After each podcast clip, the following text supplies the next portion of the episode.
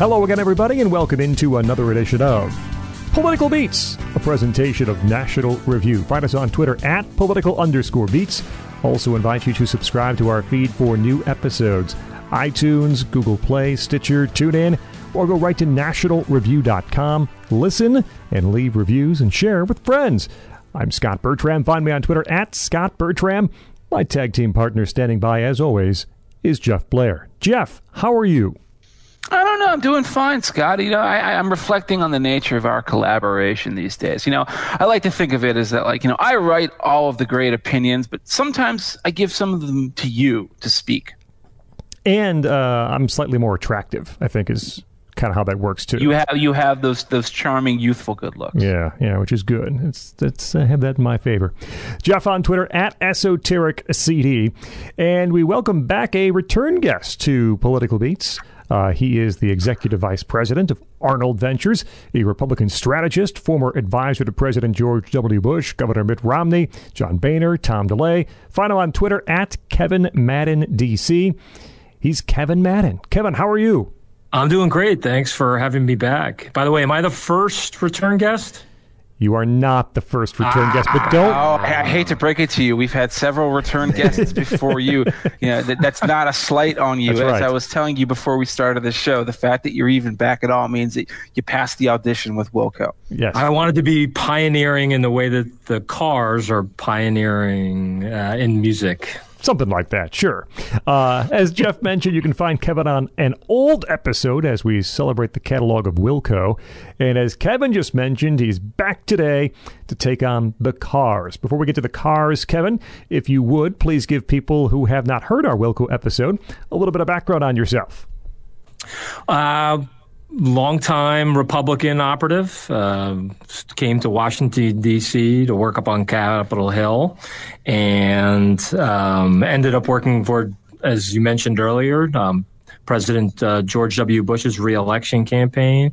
Then spent some time working up in the House Republican leadership. leadership um, and then went up to Boston, the cold winters of Boston, to work for Governor Romney and his campaign in 2008.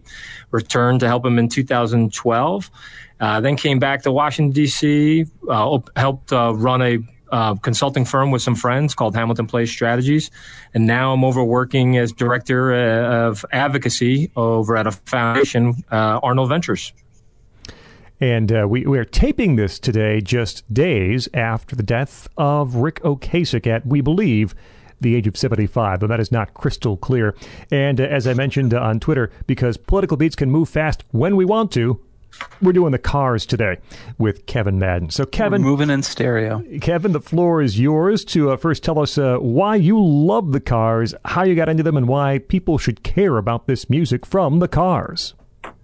Well, the Cars were one of the bigger bands that defined the sound of an era when I first became aware of music. And, you know, it's, it's interesting how, interesting how certain bands and sounds and songs essentially become the soundtrack of your life. And the Cars were a big part of that soundtrack in the early 80s era that I grew up in.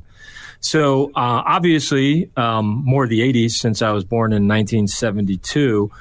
But I still remember my older cousins and a lot of the older kids from the neighborhood playing the cars on the boombox of the car or, you know, the, the radio back when people were actually still trafficking in mixtapes and the radio was how you heard about new music. And, um, you know, I know one of the reasons that we're doing this is Ric Ocasek's very recent passing, but Ric Ocasek is a huge reason why people love the cars. Um, they are uh, they're all talented musicians and songwriters, but Ocasek was just he, he was such an icon of the '80s music scene. And um, I mean this in the best way. You know, o- was a was a very weird looking dude, um, but he just seemed so cool because he embraced uh, his weirdness. And you know, back then, um, the sunglasses, the leather pants, the crazy hair, like it all really worked because as great as that was, he just had this talent for writing really great lyrics with these phenomenal hooks and these very memorable melodies that just made people feel good.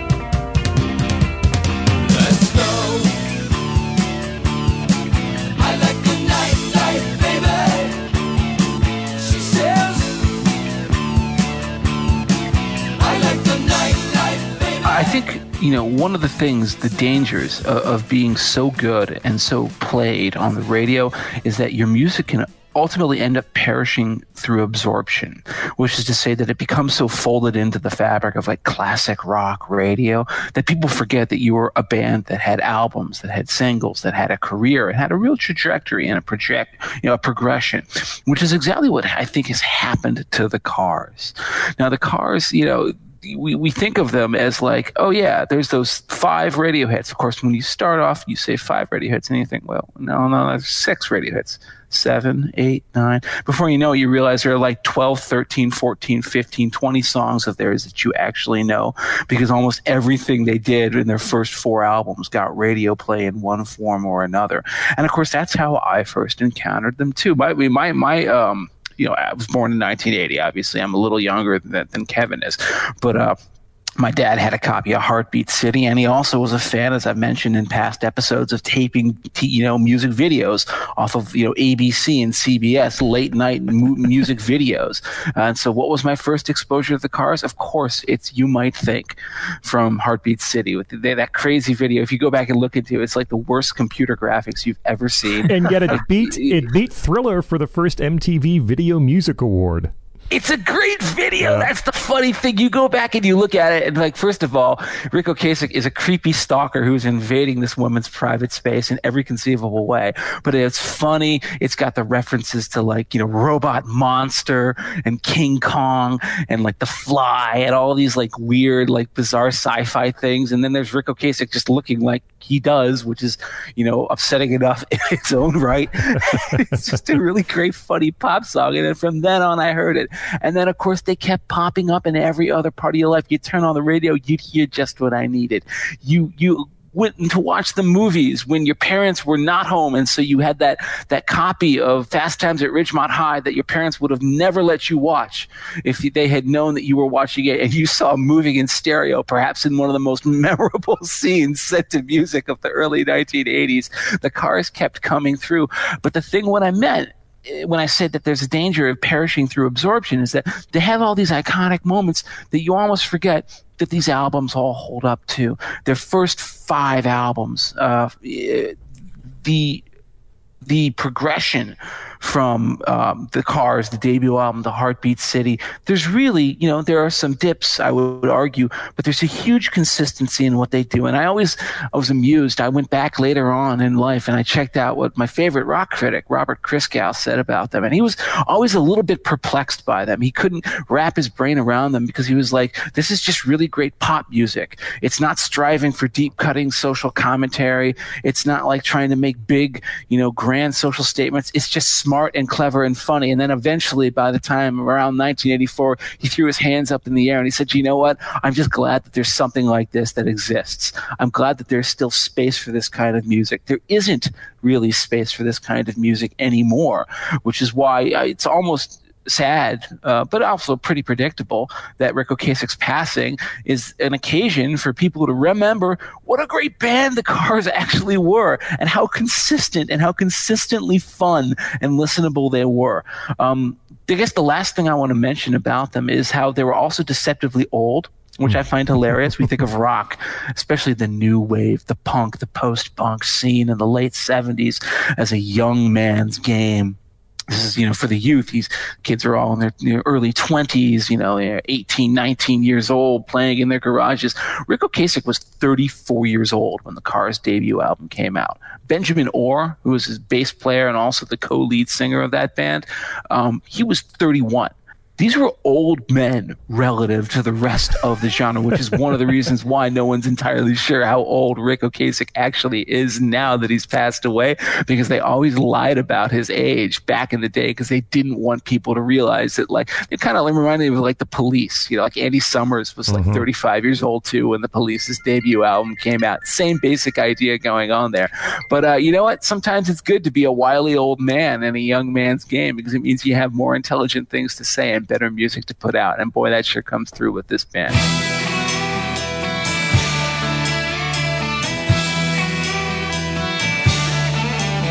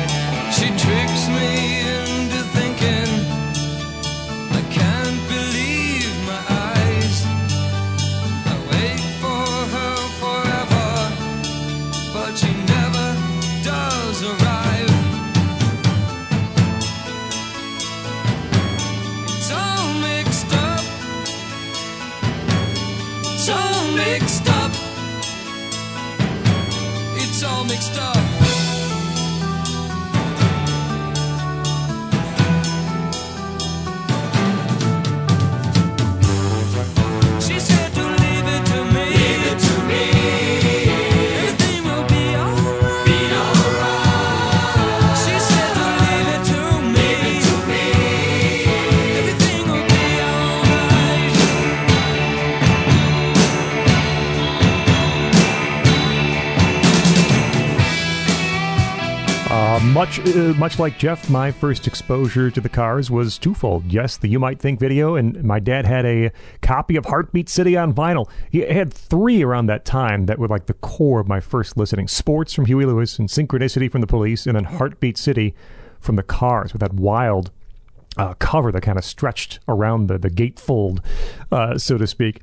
And then uh, years later, or at least a couple of years later, of course, you're inundated with the, the cars on, on classic rock uh, radio. And um, I've always really liked the Cars and have gone back many times. They had the greatest hits album and uh, most of their actual uh, releases on, on physical copies through the years. And uh, has always been really interesting to me as an artist and, and later as a producer. As I was, you know, coming up through college, he was producing a whole lot of stuff that I was really interested in. The band itself is uh, here's something that that by listening to all of these albums in a bunch to get ready for the show that maybe isn't apparent on the surface.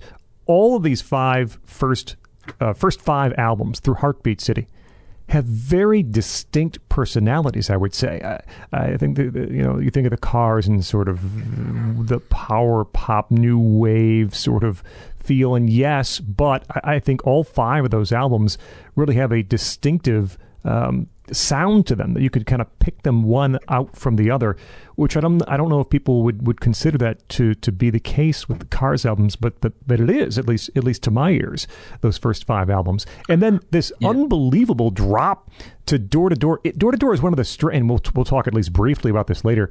You know they, they did the uh, they did Heartbeat City, which was massive. They had a Greatest Hits album, which was massive, and their very next album, Door to Door didn't even go platinum, didn't spawn a hit, and the band was done. Door to Door is one of the strangest albums I think that I can I can think of, uh, at least in terms of a band's trajectory. And then they were done for thirty years or so. you know, a, a, few other random thoughts there too is is you know now no like I love the Cars, but the Cars are not one of my favorite bands. Yet like I think that that's true for a lot of people. Like a lot of people love the Cars, and there aren't really that there aren't really any cars haters out there right? Like everybody who when the cars are were such a feel good band and they had so many people that really just like know their albums very familiar with their catalog but would never say like well the cars was one of my top favorite bands of all time. Wait what was the, what was the joke that, that the guy from cheap trick used to say about cheap trick? That they're everybody's third favorite yes band? yes yeah. right right. And uh, apparently like the cars not a good live band. And you know, they they were pretty boring. Ocasek hated touring, and as part of you know, kind of familiarizing myself again with that era and their work, you go back and you watch their um, their live performance at Live Aid. Yes, not good. It's not bad. good at all. And and Kevin, if you go back to the, the, the very beginning, they were like decent live around 78, 79 when they became chained to the sequencer, you know, where they couldn't do yeah. anything without those backing vocals having to rush in, or if you watch some of the concerts from like '84 and '87, uh, Greg Hawkes, the the, the uh, you know the keyboardist and the synthesizer player, isn't playing half the time because all his stuff is already looped on a on a sequencer, and everyone's stiff as a board. It's it's a very weird viewing to watch yeah. late. And in many ways, it didn't matter shows. because in fact like this is why their videos really became big hits because you know, directors would go and meet with these guys, right? They get a close up of Ocasek and they'd think, okay, we have to think of other ways to bring the bring their songs to life beyond any just concert footage. You know, nobody was bragging back in the day. You know, I saw the Cars live at the Garden in '83, man. Like I got the T-shirt.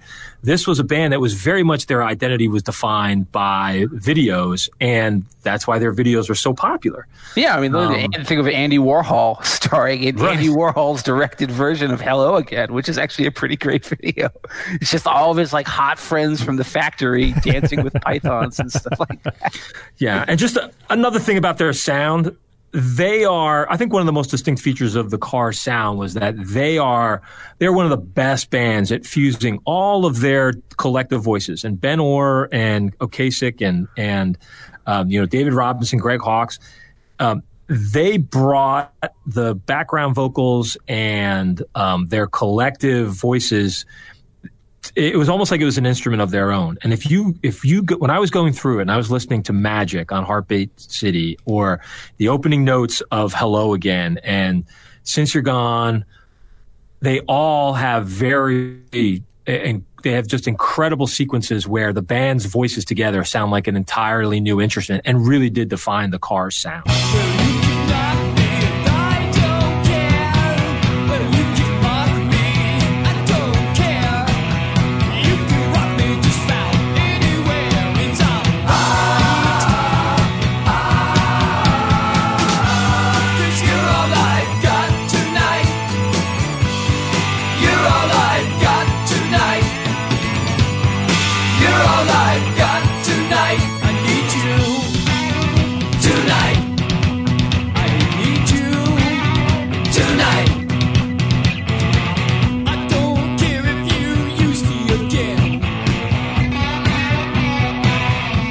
think that, that that takes us to the first album of theirs, which is you know just called The Cars, uh, which also I think the band always joked that should be called The Cars Greatest Hits, uh, because um, I was just talking about this on Twitter earlier today. Uh, is this not sneakily maybe one of the greatest debut albums of all time? Is this not as good as Murmur by REM or Funeral by Arcade Fire or My Aim is True by Elvis Costello? I think it definitely ranks with all of them. I don't know that there is a single weak moment on this record. And uh, I will also say this Roy Thomas Baker, my least favorite producer, big name producer of all time. I guess that just sort of reveals how I'm not much of a Queen fan.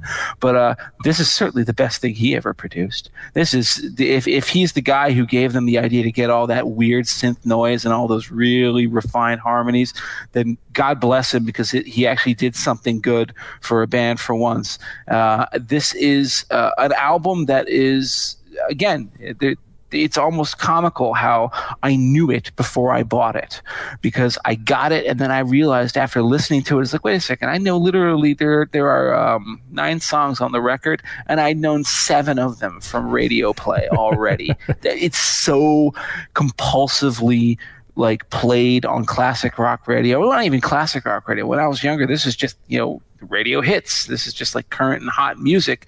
This stuff is legendary. I just almost find it to be a tragedy that people do not realize how great the Cars debut album is.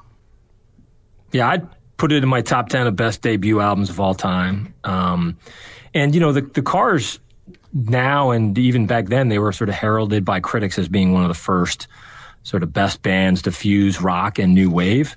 Um, and the debut, though, is I feel like it is more rock than it is new wave. And I think if you listen to the basics and and just the fundamentals of each song, on everything from the first notes of "Good Times Roll" to "Just What I Needed," it's built on on on like a lot of the fundamentals of pure rock: bass lines, big guitar hooks, driving melodies, with just the slightest pinch of new wave seasoning um, and just that flavor of synthesizers. Um, just what I needed, you know, just as a, as a, an example of that, it, it's an admitted ripoff of the opening from uh, "Yummy Yummy Yummy" by the Ohio Express. Mm-hmm. Uh, I don't know if that ended. anything. It was, like, it was the, the 1910 Ohio Fruit Gum Company. That's the name of the, the, band. I can't even know that. I can't even believe that I remember that. I'm ashamed of that. uh, but Ben Orr's bass is pretty great in that song, and um, I I think even Orr sound, you know does sound a little bit like like Ocasek um, in on that song. I mean, I, I, think you know you say that it's rock with new wave seasonings, but okay, for for me, that the synthesizers on that song and all throughout this album, it's like the sriracha of seasonings. like, I mean, it, it, it's an overwhelming flavor that ends up dominating everything else. So I get entirely why this feels like a new wave record because the sort of the icy clean sheen that the cars get on this album, which would really kind of come to define their sound. They, they would change it in different ways. These albums would all have different moods, but you know, right from the beginning, what is the car's signature style? It's Hawkes. It's it's Greg Hawkes on those keyboards keyboards and all those synthesizer tones. For example, on Just What I Needed, great little rock tune, but it's the doo doo doo doo doo doo doo. That's what you remember yeah. from Just What I Needed. You remember those crazy loopy synthesizers and the way it all comes crashing into the chorus. I think you're just what I needed. And that's what makes it a classic.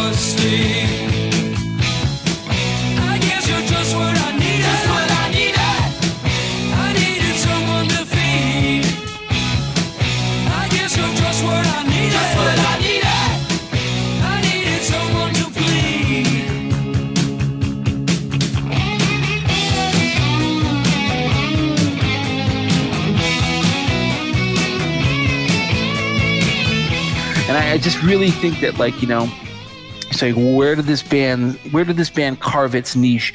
It's really in that use of synthesizer sounds which kind of marked them out as a slightly more intellectual or, sort of archly ironic and intelligent band than a lot of their competitors.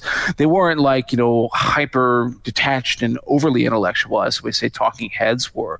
But they also weren't like you know just bashing them out kind of a group. They had this i guess maybe it comes from being a bunch of bostonians you know you know a boston band you know playing for the college circuit and the kiddies those days. I remember also being, you know, 35 years old or 34 years old, and everyone else who's listening to your music is 18. you, you, you get that ironic detachment, and that, that kind of comes through in the instrumental approach on the record. Just what I needed is almost certainly my favorite car song. I, I just think it's absolutely perfect from from start to finish. So so perfect. It was a hit twice. First for the Cars and second for Fountains of Wayne when they made Stacy's mom. And as uh, our friend Christian Schneider points out, if you see the video for Stacy's mom, it, it's it's not as if the guys didn't know what they were doing. The two of the yeah. kids are dressed up like Rick and Ben. The license plate says "I love Rick." It's it's clearly a, a pure Cars homage. But you know, just what I needed from from Rob, uh, Robinson's sledgehammer snare hits at the at the start during the just after those uh, syncopated guitar riffs at, at, the beginning.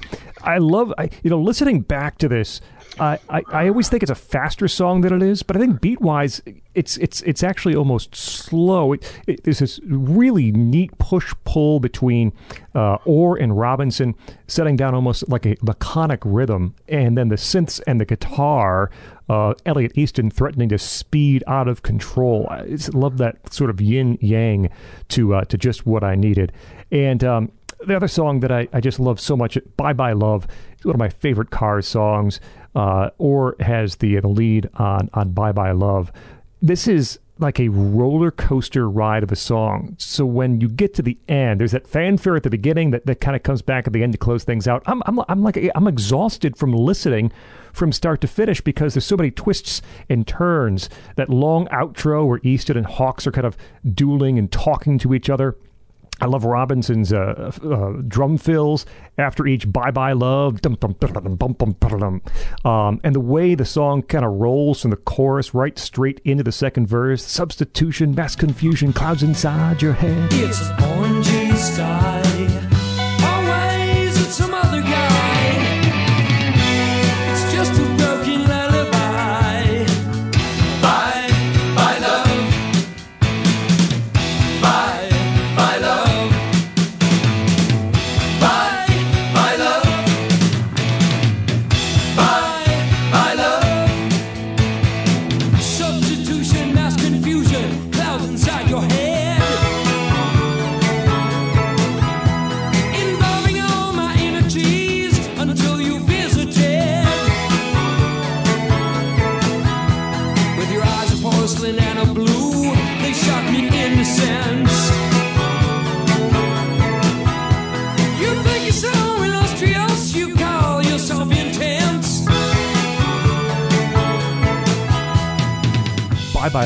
great.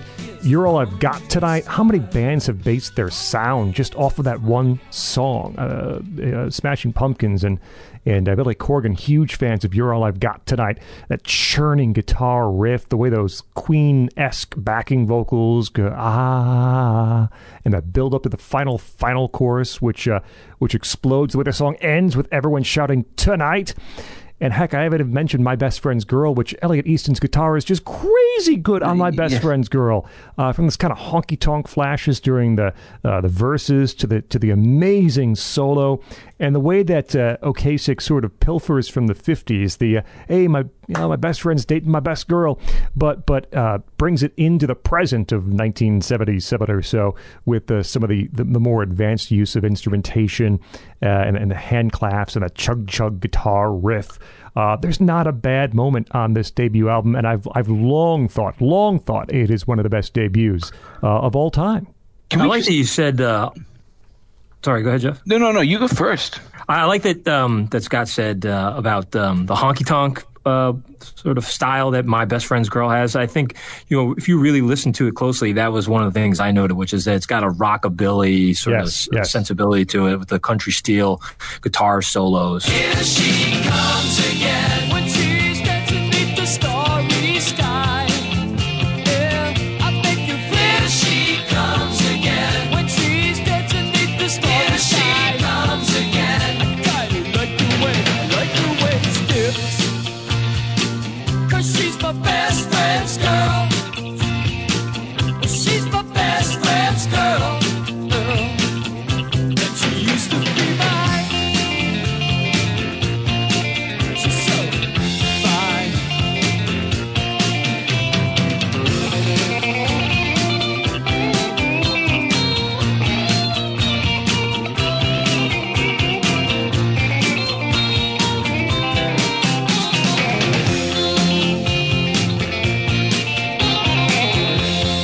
then also, just talking about that 70s element, as much as the cars were sort of heralded for being new and having a new sort of twist on the music at that time, there is a lot of those late 70s influences here. I'm in touch with your world does is not new wave as much as it's it's uh, sort of influenced by Velvet Underground and it has like an art rock vibe to it. And then You're All I've Got it does, Tonight, it does, it does a- have that Candy Says kind of a vibe. Yeah, and- yeah. You're All I've Got Tonight starts off with a lot of the great elements of the late 70s rocks, kind of like almost kind of like Kiss esque, uh, and this thunder, thundering drum intro, edgy guitar, and then it just comes through with the Cars vibe, which is just this tinge of synthesizers at the end. Can we talk for just a second about how incredible the second half of this debut album is? It's probably one of my single favorite sides of vinyl, like from the entire post punk new wave era, starting with You're All I've Got Tonight, Bye Bye Love, Moving in Stereo, and it ends with All Mixed Up. Those are four songs that are perfect. Those are four songs that there are no flaws on. There's no second that I would omit for them. There's no skip track. And of course, it all climaxes in the middle with you know, moving in stereo, which is gonna be on my top five at the end of this show. Um, that incredible, you know, loping. So again, you know, you know, Scott talking about how just what I needed is a slower song that he remembered it being. Well, well, moving in stereo makes no pretenses about it just being this this very kind of slow, you know, juggernaut of a song. You know, dun dun dun dun. Dun, dun, dun, dun. These the, the sound effects is the panning on the vocals. You know, like you know, you you, you hear uh, you know, Orr in one ear, and then he goes into the other ear. It goes back and forth, and of course, you know, it must be mentioned. I even mentioned it in the introduction that everyone who's ever watched Fast Times at Ridgemont High will have an indelible memory burned into their brain about that song because it certainly is a part of a very memorable sequence involving the uh, the very young and very beautiful Phoebe Cates.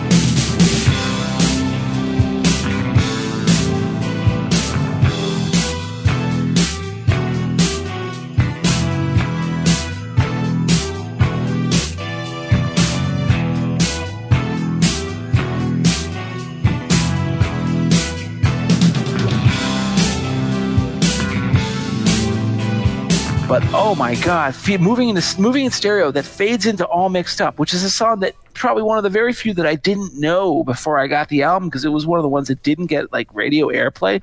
But it's every bit as good. It has that really desperate chorus, uh, pre-chorus that builds into the the all mixed up chorus, and I and I again, th- this is the kind of thing where I just think to myself, you know what happens when a band spends the first like three, four years of their life putting everything together and then they get the opportunity to finally create an album. That's exactly what happened to REM with Murmur. All right. And this is exactly what happened with the cars. You've got every single moment on this record is calibrated.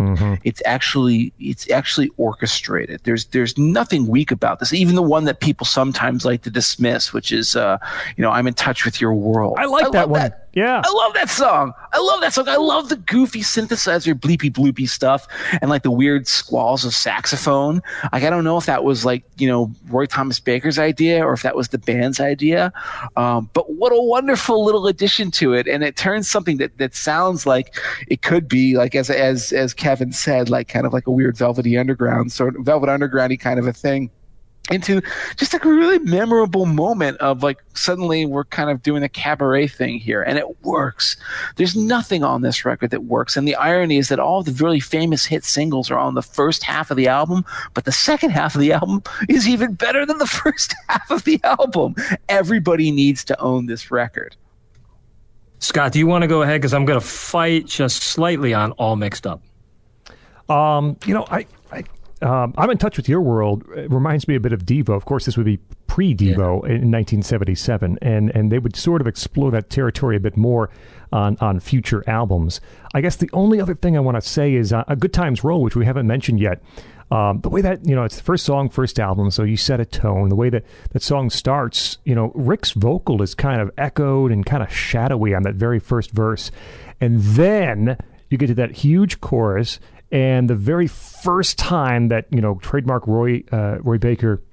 Uh, Queen stack of vocals on Good Times Roll.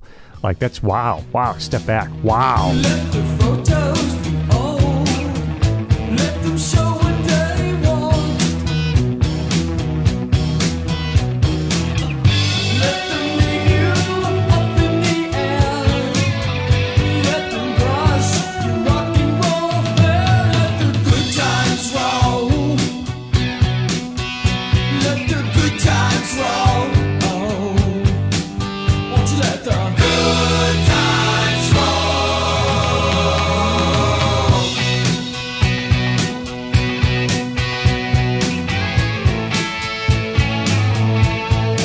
And of course, kind of the irony, which would be a, uh, a, a car's hallmark. The song called "Good Times Roll" sounds like not a lot of fun at all, uh, but you still love it. You still love it. I don't know. I think all mixed. I'm sorry, all mixed up is the only bad track here. Mostly because to me, ah.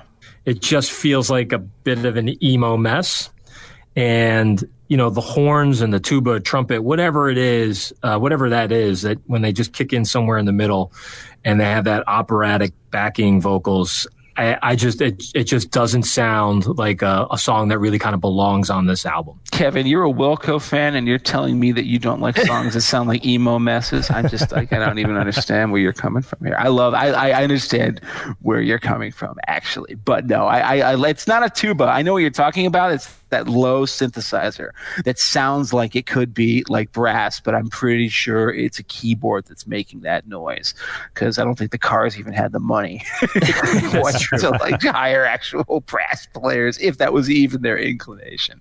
Uh, but it was, it, you know, it was tough for me to to come up with something that I didn't like on this album. Um, and, and I think, but the, the hardest part of breaking down this album is assessing which is the best song. I mean, if you listen to the first, if you listen to the first 10 seconds of Good Times Roll, My Best Friend's Girl, and Just What I Needed, um, and You're All I've Got Tonight, they're essentially the same song with the identical intro formula.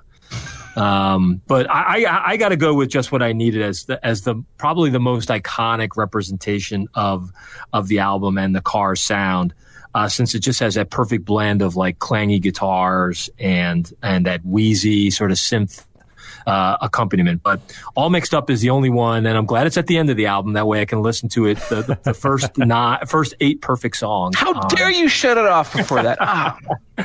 Hey, listen, if it's wheezy synth sounds that you're talking about, well, then that's no better way than to transition into the Cars' second album, Candy O, which um, boy, a memorable album cover. Uh, I gotta say, uh, they're definitely going for that uh, that Playboy centerfold look.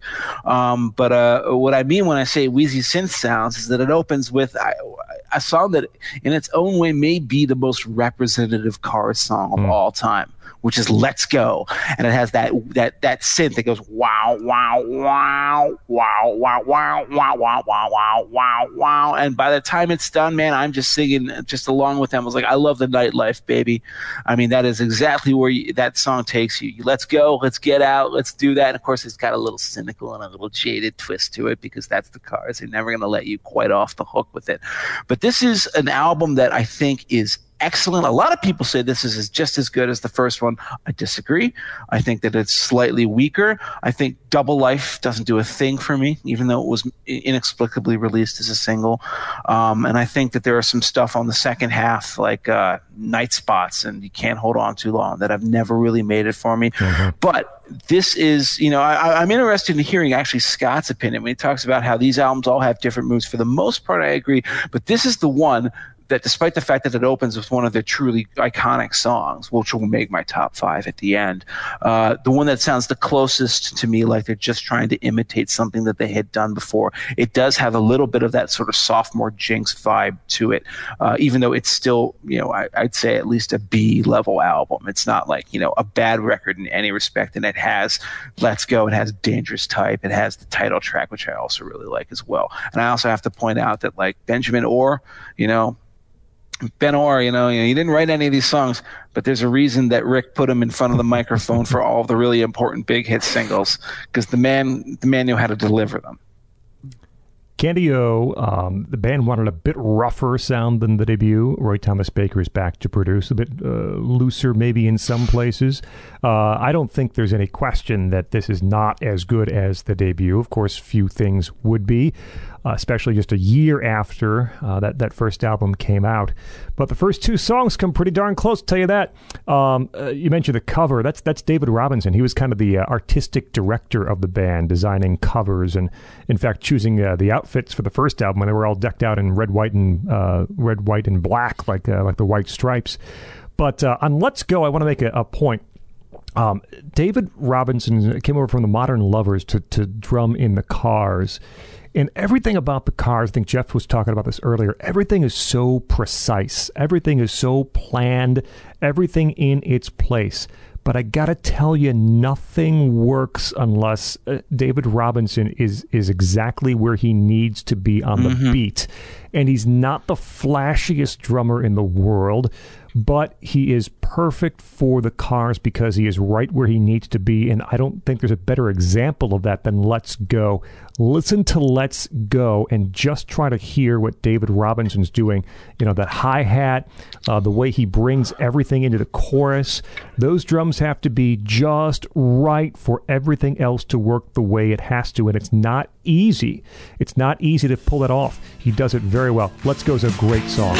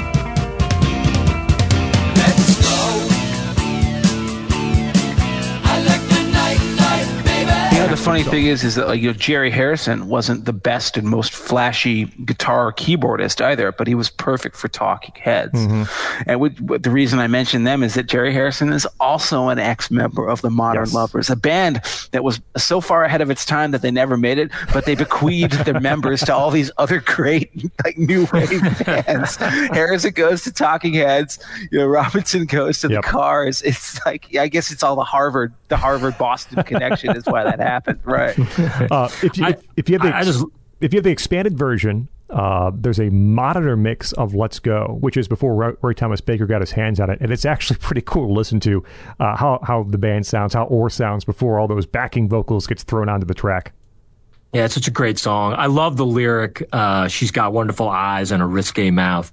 Um, and, you know, like most of their biggest hits, it's, uh, it's a song that is full of very catchy observations, but it's not very deep or personal. Jeff talked about this earlier. These aren't like these aren't lyrics that are, um, you know, uh, that's got you searching through the the liner notes.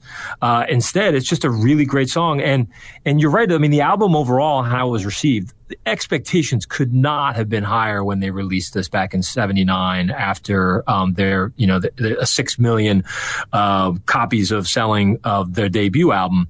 And it was almost destined to underperform, uh, but it really didn't. I mean, no. I think it's, it's not it's not their debut album, but this was a this was both a critical and a commercial success. I performed better than the debut album. did. actually Yeah, in yeah. the charts. Got to number Because- three, I think. Yeah. Because back then, you know, no one devoured an entire album, and you know they didn't agonize over every track like we like we're all doing here. And, and Let's Go when it came out and it hit the radio um, back then in 1979, it was the perfect hit to satiate music fans who wanted who waited for a, a year for more of that of uh, of that Cars sound that they got on the debut album. I want to point "It's All I Can Do," which uh, has always been one of my favorite tracks, and it was in the Wedding Singer, so now more people know "It's All I Can Do." So it's it's not like a secret track anymore. It was a single anyway, but uh, that's just a great melody, me- melancholy kind of melody. Uh, Benjamin Orr really nails the vocals, especially on on the chorus of "It's All I Can Do." Uh, I love the way, again, we talk about how Roy Thomas Baker produces and the, the way that the, those stacked vocals on It's All I Can Do cut very sharply just as the second verse begins. I, I love that. Uh, it's a trick they use a few times on songs uh, through the years. This is one of the. Um, I don't know, lovelier sounding Cars tracks. I mean, it's it's it's a very, uh, like I said, melancholy kind of song. I really like "It's All I Can Do" and the way that uh, the synth lines and Easton's choppy guitar kind of play off each other during the verses.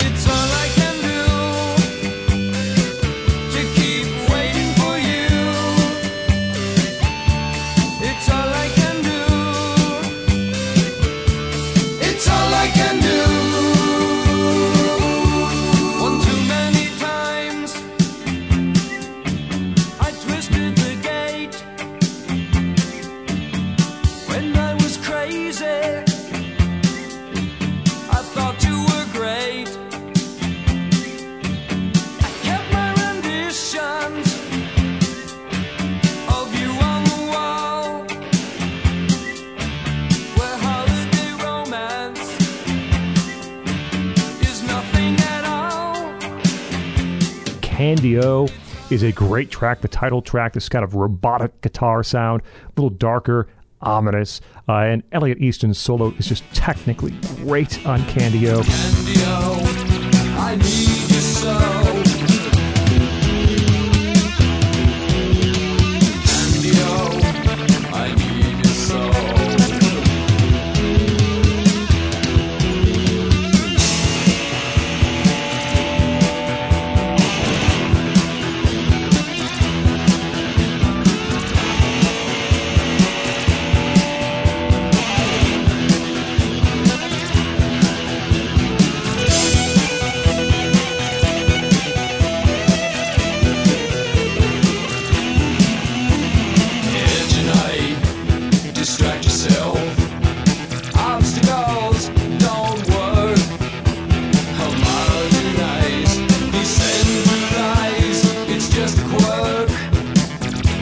Uh, Dangerous Type, which is another one of the singles, uh, starts out with a bang a gong uh, kind of rip off on the uh, on, on the guitar track, and the, the bottom end is doing a bit more work there on Dangerous Type. Ben Orr's bass really shines on on Dangerous Type. The way it builds to the, to the big crescendo to close out the album, everything, all the instruments, all mixed up, no pun intended on Dangerous Type as Candy-O comes to a close. Uh, Jeff mentioned a few of the uh, the album tracks that I actually I agree. I don't think uh, they do quite as much for me as others. D- one thing about Double Life. Um, is you can it's it's strange where you find the car's influence paying off. Double Life to me sounds like it could be a a song that Spoon might have heard at some Yeah. point, and uh, it's sort of deconstructed and sparse, and uh, may have influenced them a bit down the road. I mean, yeah, I just want to say one other thing about Dangerous Type. You know, you don't really talk about the Cars that often for their lyrics, but there's always that one lyric in Dangerous Type that I've loved, which is a was it museum directors with their high shaking heads. They kick the white shadows until they play dead. They want to crack your crossword smile. Oh, but can I take you out for a while? I mean, it, it, the idea that like you know this is the the girl moving among the high society types in the uh, the boutiques, the art galleries in New York City, and you know they're all like fascinated by her. But uh, oh no no, she's inaccessible. It's just a, a really nice portrait of you know the impossible woman, the impossible girl, which of course you know as a young man I was obsessed with until I finally snagged my impossible girl, and I guess now I don't have to worry about that so much anymore. Museum directors with eye shaking heads.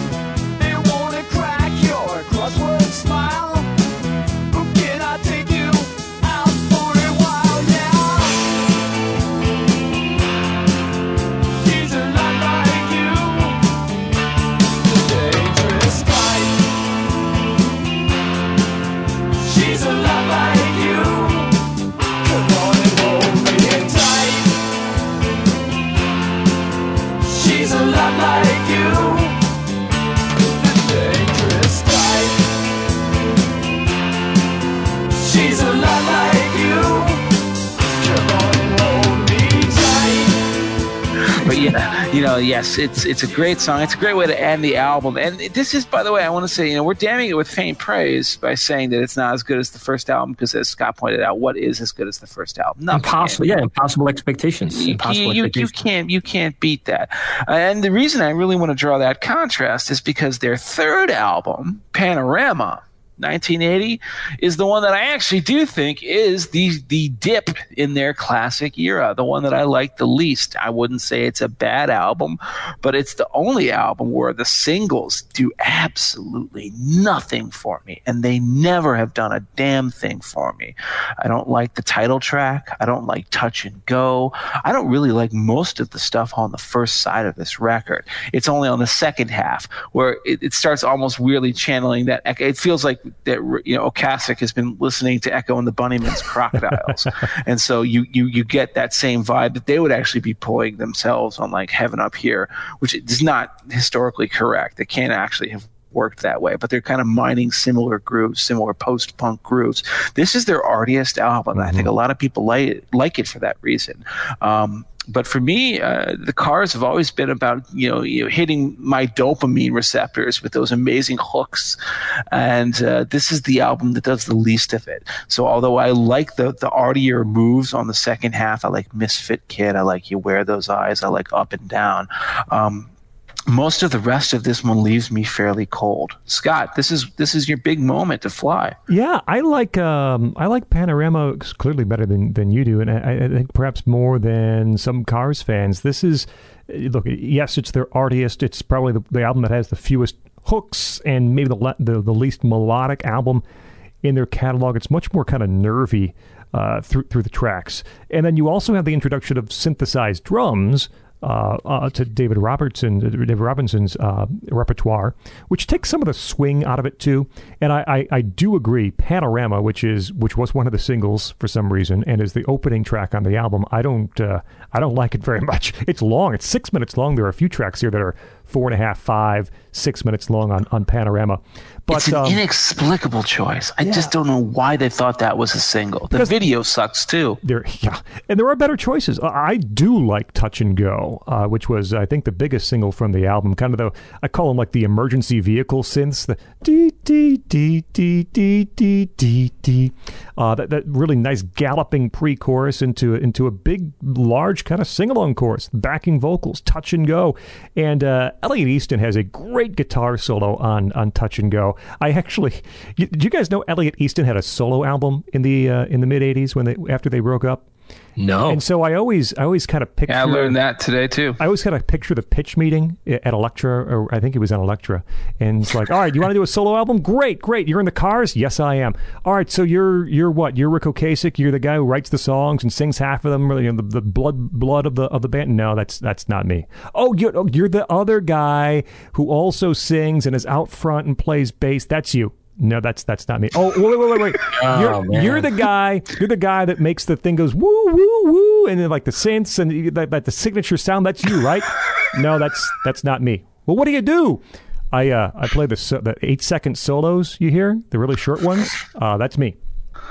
All yeah, right, I guess I, I guess we'll give you a shot on the album tracks that you never hear on the radio. so he had. I, I have no idea if it's good or not, but that story kind of kind of is unfair because Elliot Easton is really a very good guitar player uh, and knows exactly how to make the most of those eight seconds or so that that Ric Ocasek gives him to shine. Touch and Go is one of those songs where he actually has an opportunity to stretch some space to work, and it's a really great soaring guitar solo from from Easton on Touch and Go.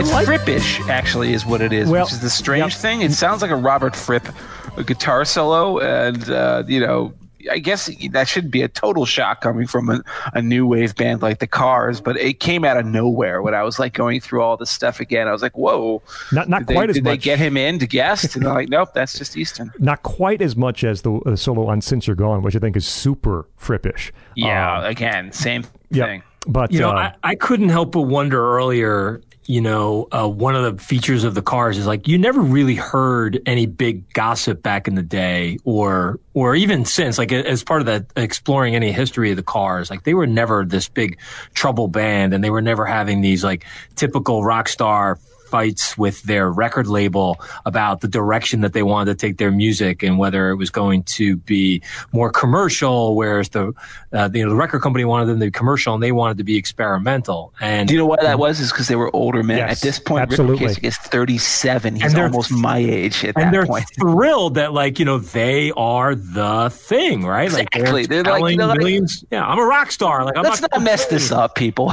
Let's not mess this up with a lot of arguing with record company, right? But but Panorama for me feels like this is every band has their experimental phase and every band tests the sort of limits. This is it. And I just think it's a pretty forgettable album. There's just I don't have much on this that really inspired me or if I if I'm you know trying to get people into the cars I wouldn't I would not recommend Panorama that they start with Panorama. Or I wouldn't even have anything on there that I would recommend as like beyond like the hits. Here's a great song that really tells you about their signature signature style. And I think critics crushed it and for good reason. But to Jeff's point crazily enough Panorama hit number five on the Billboard charts, and it went platinum because they were so established, and people would come to them looking for uh, the the latest Cars album, whether it produced any hits. This one did not. I think maybe maybe give me some slack and touch and go. You know, got somewhere in maybe the top fifty, but there's really not here that's mo- that's very memorable. Uh, um, uh, you know, to point to. Let me. I'll sell you on "Give Me Some Slack," which uh, was a single. That's a good song. Dancey. It's got a very tight, fast rhythm to it. Uh, these these synth stabs that kind of sound like horns. It has a vaguely blondie uh, taste to it. I wanna like Magic Mountain in the sun Train ride to the courtyard Before you can run Down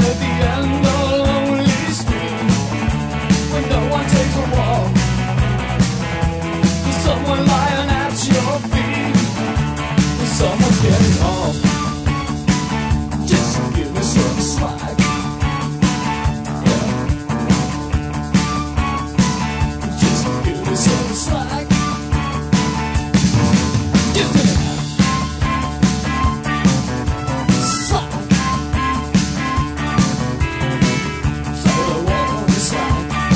I think the song right after that too, "Don't Tell Me No," uh, Ben Orr vocals, very moody and dark, is a good one. Misfit Kid uh, sounds maybe the most like classic Cars. Uh, yeah, I think that's maybe the reason I like it the Yep. most. And then yeah. I think Up and Down, which Jeff mentioned earlier, the, the final track on the album is a really neat one, especially in the in the chorus when they're singing up and down. The way the guitar is also going up and down, climbing and falling underneath the uh, the chorus of Up and Down.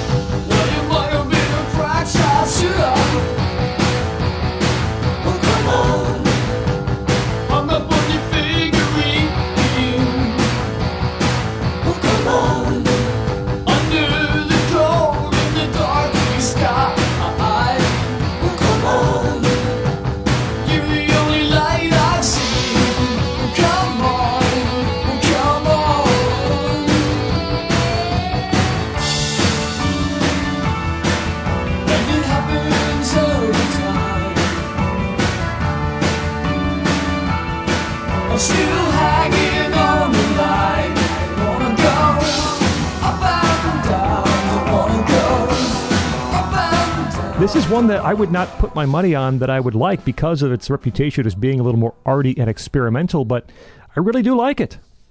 I mean, here's the hilarious thing, well, and it's not hilarious, but the, like the wonderful thing about the cars in this era is that you can listen to our opinions. You know, we're going back and forth. This is this good? Is this bad? Is this under? I guarantee you, you pick a panorama, you have a taste for art rock or for new wave or for post punk, for music of this era. You're not going to be disappointed. There's nothing here that's offensive. I've heard really bad post punk music. I've heard really bad new wave music. I will not name names right now because that would be rude. This stuff is all smart and thought out. It's just that it's it maybe suffers in comparison to what came before and then what comes immediately after. For me, at least, what comes immediately after is their most underrated album because it, it's not the debut. It doesn't have like, you know, a big hit like Let's Go on it. And it's not Heartbeat City, which of course was their most commercially successful record. The next album is Shake It Up. This is the last one that they did with Roy Thomas Baker before they, they sort of took a, a, a, little break for a couple of years and you know did solo records that nobody bought. Um, I love this record. I don't think there's a single bad song on this record. The one song that people are gonna know if they're at least of, of our age or older, they know "Shake It Up." All right, you heard that on the radio. It's compulsive. It's got a really fun music video with a, a hot chick dressed in drag in the back of a car. You've seen it you've heard it. Since You're Gone might be just as good, but the thing about it is that the stuff that isn't famous is just as good. I do not think there are weak songs on mm. this. Victim of Love is one of my favorite Cars songs mm. of all time. All right. You know, it's just this long, it, nothing in the Cars discography is truly long. They're not, they're not spinning out close to the edge or anything like that, but it's like, you know, it's four and a half minutes or something like that beautiful song. She can hold you tight and she won't let go. She'll make it fast and she'll make it slow. She'll tell you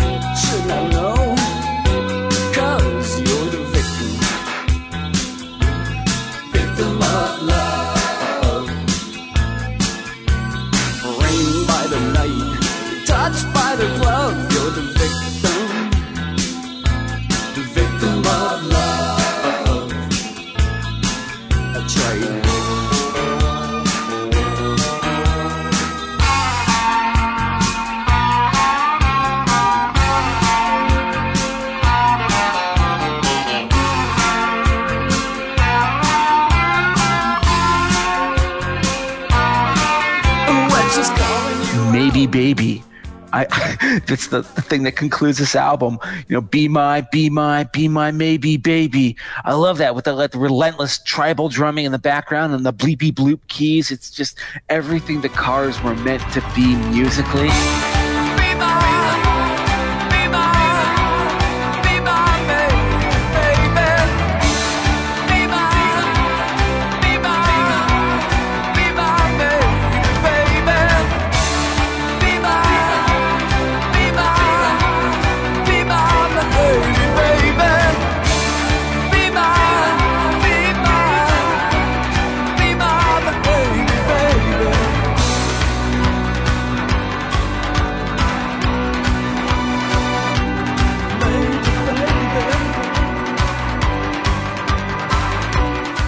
There's nothing else on the record that ever lets it down. I almost wonder why this is like something that's fallen beneath the cracks. I think it just suffers from, you know, coming in between these two big stools, like the beginning of their career and then like, you know, their big, you know, commercial success at the end of their functional career. Um, I really love Shake It Up. I hope that you guys can at least somewhat agree with me. Yeah, I'm with you on it. I think it's, I would agree that it's, probably one of their most underrated um, albums, and I think "Since You're Gone" is probably their most underrated. Yes, probably one of their most underrated singles. Yes, um, I and that is it. that's one of those songs where. Again, the collectively like tuning their voices to be the instrument yeah. of their of its own really comes through, and uh, interestingly enough, "Shake It Up" the song, the single, that's their first top ten single, I think. Is mm-hmm. that right? Yep. Yeah. Yep. That makes sense. And if you think to, to, if you think back to the fact that their their debut album is their greatest hits album, and this is their first top ten, that's pretty interesting. And but this this album came out at a time where new wave. So we're we're talking 1981. New wave has gone mainstream. MTV is era is, is beginning to go into full swing. Um, and it this is is um, you know, th- this their their song is starting to define a lot of other bands as well. The other thing I'd say that's interesting about it is it has a lot of 1950s elements in it. It's got the kind of carnival keyboard on a couple of songs. It's got a lot of, you know, do ra, do ra, do run, run kind of lyrics. in on. Cruiser and Victim of Love. Yeah, I know. I- I- Yeah, yeah, and even like even in the Shake It Up video, um, uh, you know, driving around with Yes, the top down, uh, it's got a little bit of a, a bit of the American cruising. graffiti thing. Yeah, Yeah, yeah. yeah. yeah, but it's a very good album. I, I, this was one of the songs when I think the reason I was revisiting the Cars, um, uh, all of their stuff was was like when I you know put out on Twitter, you know, name the top five uh, best debut albums of all time, and you go back and you listen to the Cars and you revisit all of their uh, their entire catalog. Um, this was a this was an album that I really enjoyed uh, going through again. Uh, by the way, uh, thanks for mentioning that. Don't forget, follow Kevin on Twitter at uh, Kevin Madden DC for his Saturday morning music questions. Uh, very fun game that we play. Um, so on, on Shake It Up, I'll start by saying Since You're Gone is outstanding. I was asked, I was doing an interview about Ric Ocasek in the, the cars after he passed, and the question, "What- what's your favorite Ric Ocasek vocal song? And I had to think because most of my favorites are Ben Orr, you know, just what I needed in, in Bye Bye Love. And I, I said Shake It Up, or I said Since You're Gone, I should say. And uh, man, that's a great song. That, that metronomic clapping, snapping that starts it off. And the, and the neat thing is that doesn't go away. Uh, that sticks around through the song. I love that. Um, and and and and the, the vocal, you know, you're so treacherous, like like Dylan might have might have delivered that line. Where's that tenderness? And that, that again, that very frippy uh, Easton solo on "Since You're Gone." I just, it's one of my favorite Cars songs. Can't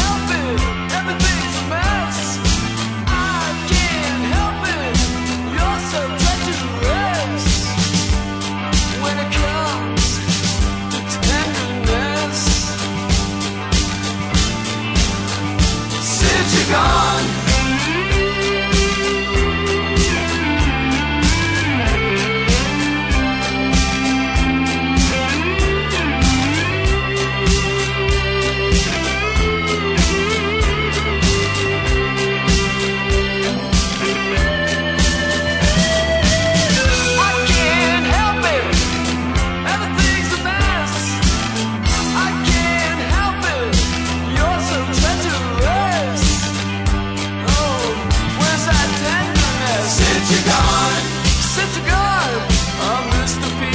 Here's where I push back a bit. I'm not a big Shake It Up fan, not the song, but the album uh, uh, as a whole. Since you're going Shake It Up, and I actually like I'm Not the One quite a bit. A solid ballad.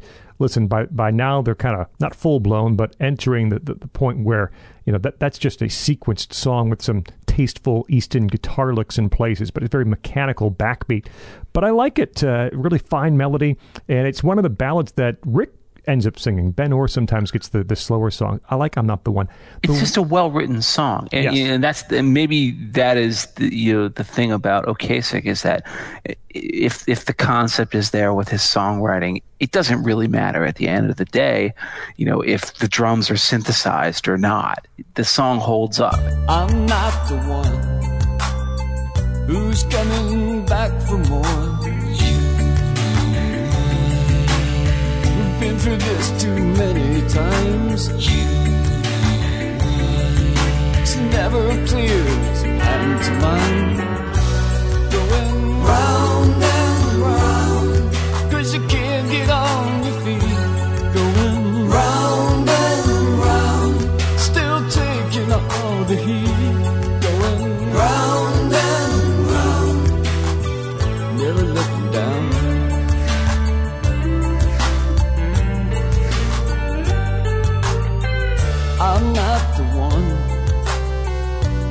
And, and that that's actually something that's going to come in when we talk about the next album. But I'm sorry to interrupt. No, yeah, but the rest of the album sounds to me like um what did I s- like rejected songs from the first two albums, like B-sides, outtakes that are sort of shined up for for for this fourth album.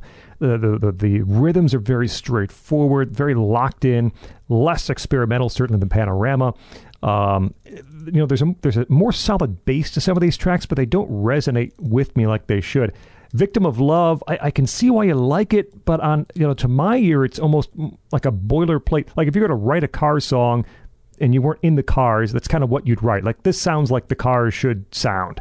Man, that's a burn. A victim of love. Um, a dream away. A dream away. I actually kind of like. Um, very flat delivery on the vocal. Uh, very mesmerizing beat, uh, but Cruiser again doesn't do much for me. Most of the album tracks past those first three just leave me kind of cold. It's not terrible, but they kind of feel like second-rate songs, uh, songs that were left uh, taken from the back of the uh, of the cupboard to sort of fill out, shake it up. And I don't think that's true. Um, except that actually Shake It Up is. They worked on Shake It Up forever. It's kind of like the old Start Me Up uh, story with the Stones, where they had one take where it made sense. They worked on Shake It Up forever, and they finally had one good take, and it's the one that became a big hit. It's funny, like you know, they they, they worried the song over so much, and then ultimately, what re- it gets at gets released sounds incredibly simple and, Yeah. and like elemental. But like you know, you know what? Sometimes you need a lot of time to remember that. you know, you just got to go back to the basics. Shake it up. Shake it up. Shake it up. Shake it up. Dance all night. Get real loose. You don't need no bad excuse. Dance all night with anyone. Don't let nobody pick your phone. Shake it up Shake it up.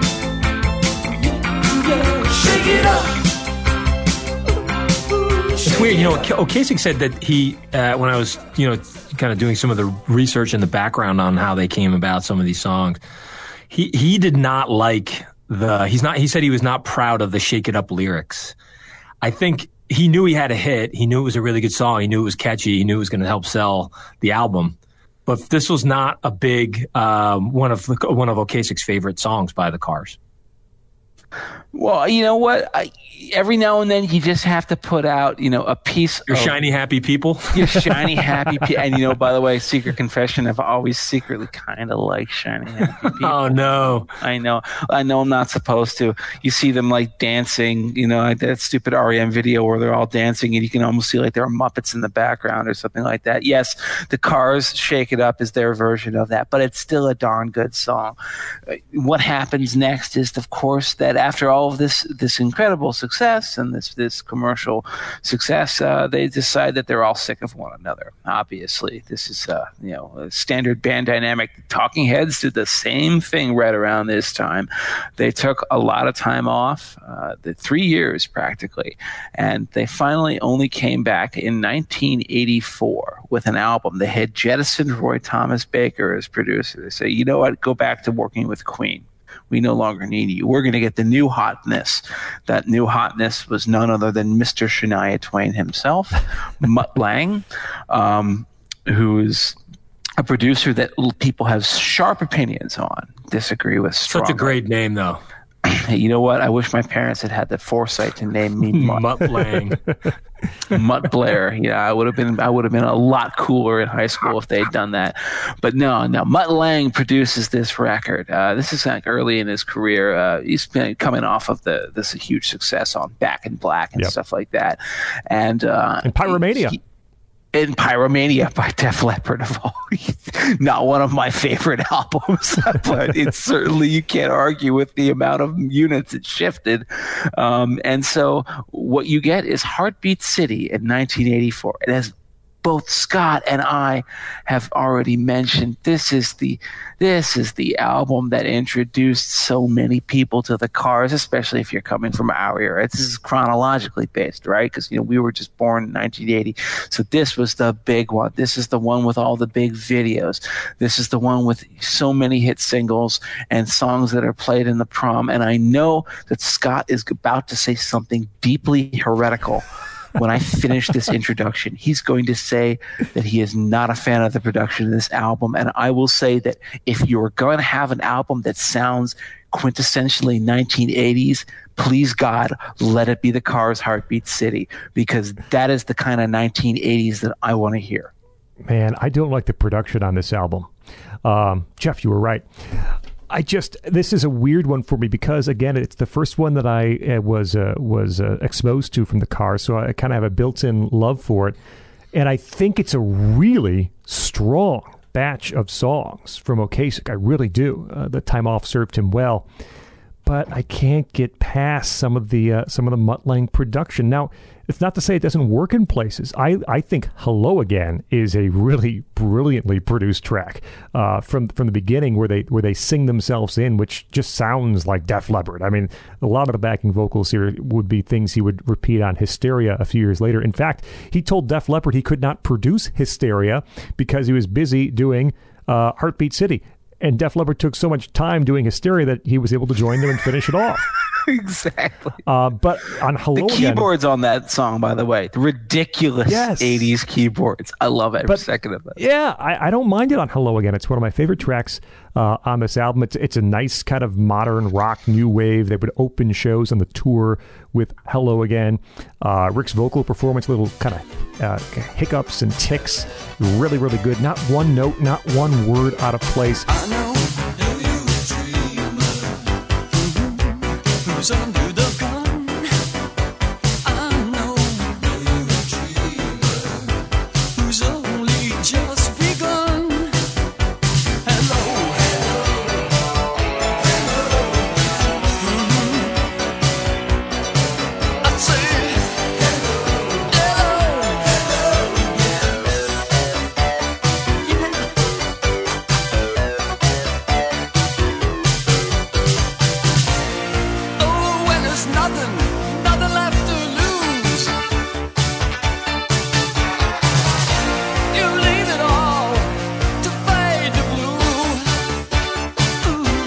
Well, you take the the perfectionist that is Ric Ocasek uh, with the way he designs his songs, and you take the uber professionalist that is Mutt Lange, who takes you know three weeks to get one bass line from Ben Orr right on one song.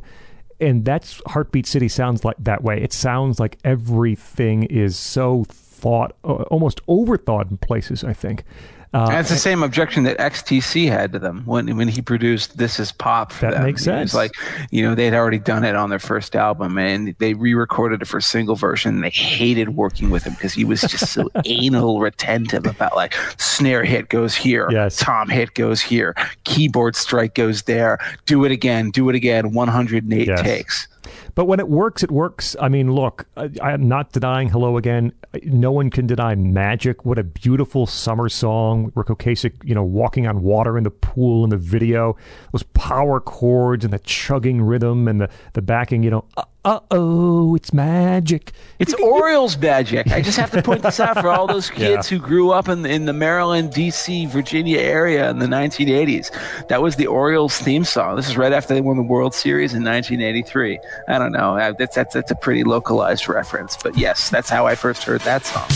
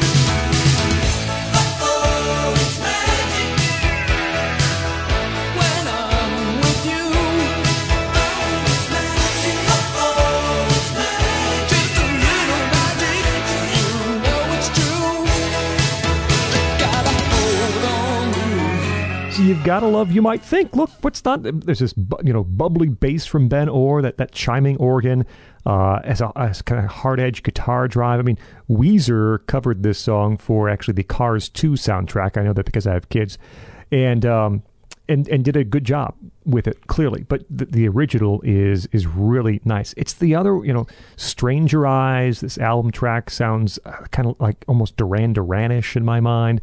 Uh, it's not the night has this like like almost fake sense of urgency to it uh, man, it just sounds so plastic in places, and and really, they were hardly a band by this point in the in the recording sense. They they weren't in the same room. They were, you know, Mutt was taking piece by piece. There's no live drumming on this album, or virtually no live drumming. It's all pieced together and and sequenced. And uh, as strong as the songs are, at times I just cannot get over that uh, when it comes to Heartbeat City. So what's, what's wrong with Duran Duran? I, mean, I just gotta say, I'm sorry, but yeah, Kevin, sorry for cutting you so, off. So uh, we'll get to Duran Duran at another point, but uh, so the, what I love about this album is, you know, um, Scott said it's very plastic. Well, let's go back to 1984. What I love about this album is how representative it is of the era of music that it was produced in, and then how well it stands up. So first, you know, let's go back to 1984.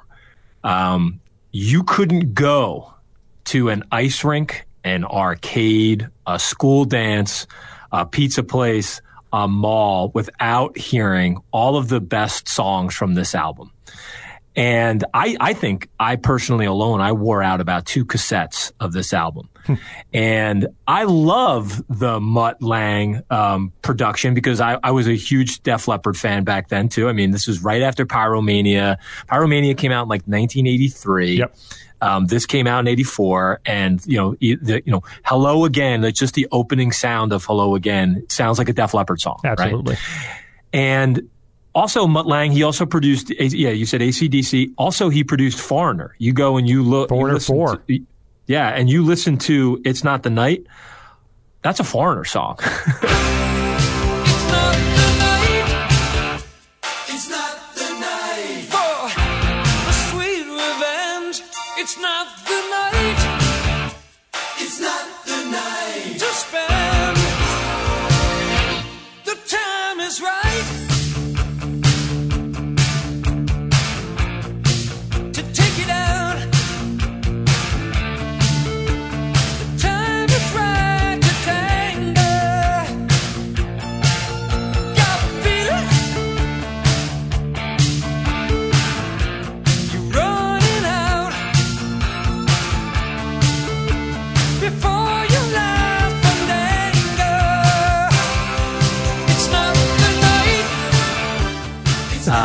and, it, those that Pyromania, Foreigner, and and Heartbeat City are totally representative of the plastic era that was 1984. Um, Magic is a phenomenal song. It's definitely one of my top five favorite songs. Um, by the way, Jeff, you mentioned the video. You go back and watch that video I did last night in prep for this uh, for this podcast. It is the cheesiest thing you've ever experienced. I, I watched I watched it this morning actually, like right before I went to work. Yeah, like like the weird people in the background that Ric is the walking weird, by. the weird people in the background, and I just can't, I just can't imagine how they must have been so excited. These like B actors, struggling actors, all serving as like background people in this, uh, the background crowd in this really cheesy video. I have no idea what Ric Ocasek is doing with his hands while he's singing. but when I w- I remember that video as being awesome. I couldn't get enough of it back then. I had no idea it was this it was this bad. But anyway, a great great song, one of their uh, one of one of their best. The the other the most important song on the album, Drive. This is the Cars' biggest hit, right? I think it peaked at number three, written by Ocasek, sung by um, Orr, of course. But it is a very un Cars like song in that it's a ballad and or actually has what I think I would describe as as you know a very polished vocal styling. It's very it's very smooth here. It's almost it's almost like a Feargal Sharkey type croon, and um, Lange, I think, imports a lot of a bit of foreigner in this song as well. And I could see, like, you know, the, listening to Scott talk about how everything had to be just right. It sounds like they really went for perfection on drive. Um, you might think another classic, probably one of the most easily recognized Cars songs across generations, uh, and it's, uh, it's obviously it's better known for for its its music video. I still can't believe that this bill beat out Michael Jackson's Thriller. I think it cost like eighty thousand dollars to Thriller's five hundred thousand. I think Thriller cost a half a million dollars. I mean. I can't. I mean, you might think it should have cost like ten bucks. I mean, the, the- you go back and you look at the completely cheesy CGI and that thing. By the way, the backstory makes you on it- laugh. the backstory on it was that it was inspired by. Do you remember the cheesy National Enquirer commercials? Oh yes, yes. Like they- Yeah. in order to try and get people to like oh this, this week princess di and charles are fighting and they would show these these little like like like uh like posterized like heads on uh Yes. on drawn bodies that was what it was inspired by and you go back and you look like it, you look at the video and you're like oh yeah it totally looks like a national enquirer commercial back And then the best part is right at the end, like Ric Ocasek removes his face, and just a bunch of water comes pouring out of it. So you're left with that like weird horror image that stayed with me throughout my entire freaking childhood. That that where he just rips off his face and just water pours down. I just this is like one of these random notes. It's like. I had nightmares and dreams about that. I've had them even to this day. I am a married man with a child. I still have that dream. and it's all because of the You Might Think music video. who was the big budget director that directed thriller John Landis. John Landis, right? John Land- John Landis must have been beside himself that he lost to a sixty thousand dollar computer generated commercial by the Cars. Yeah, well, that's what he gets for killing Vic Morrow and some Vietnamese people. So, Yeah, good. uh, my pity is limited. but it's it is still, you know what the thing about it is that the cheesiness is part of its appeal. That's it's, it's exactly like so my point. Yeah. Where like you know you see like Ric Ocasek in like a tiny little computer sports car just driving up the bed towards the woman. I mean, then, then she's flattened. It's just like the like 80s CGI. Yeah, the, the, the, the other one that it puts me in mind of, of course, is uh, Money for Nothing by Dire Straits. Another Yes. similar like early experiment. That was high tech back then. That was high tech. very high tech, right? Very high tech. But like, you know, this is like state of the art silliness. And that's the thing about it. I think that's why it won because it was silly. And it wasn't some sort of serious thing. It was just complete goofiness, and it was playing on the fact that Ric Ocasek does kind of look like a creepy stalker. And So that that's is why. That's why, and that's and that's I think a testament on Heartbreak Heartbreak City overall, Heartbeat City overall, and why it was so great is. 1984 kids this was representative of exactly it captured everything about 1984 But you kept it going till the sun fell down. You kept it going.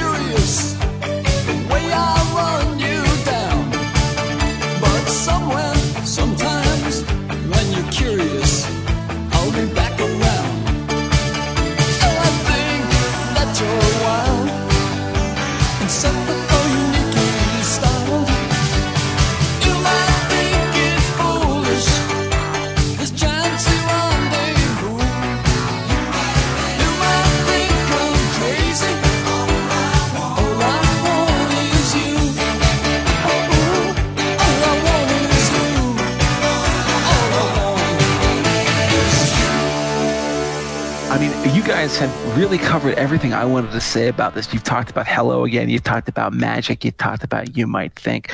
I mean, so I, I don't really have that much to add except for this that I will insist.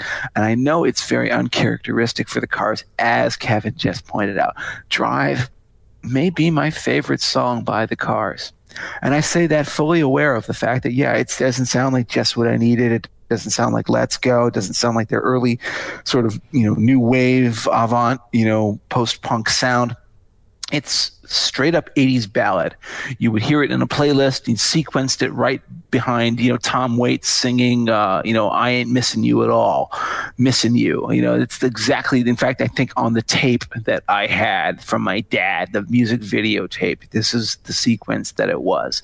But there is something to me that is just absolutely unremovably beautiful about that song and it, it isn't just the music which is you know tasteful for the 80s it does have those 80s synth sounds the do do do do do do do do do do do do do and i'm sure that's exactly what scott hates about it you know those those plinky plonky 80s synthesizer sounds right i don't mind that kind of a thing um, what i really like is the the subtlety of the lyric. Again, this is not something that people usually give credit to Ric Ocasek for or the Cars, but there's something about that that it, everybody knows and they've known it in, in experience with someone who's a friend, who's someone who, you know, they're, uh, you know, a lover, a girlfriend, a boyfriend, or whatever.